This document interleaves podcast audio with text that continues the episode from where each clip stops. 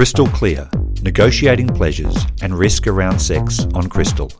I'm your host, Tobin Saunders.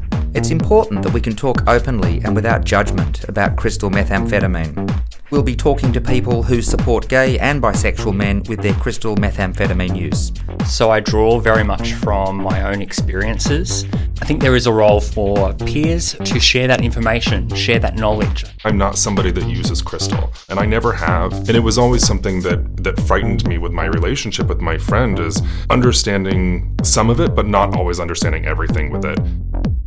I support men who have sex with men through um, Smart Recovery, which is at Thorne Harbour Health, based on empowering people who have substance issues to then take control, set goals. So if I can help them achieve that, it's a win win situation.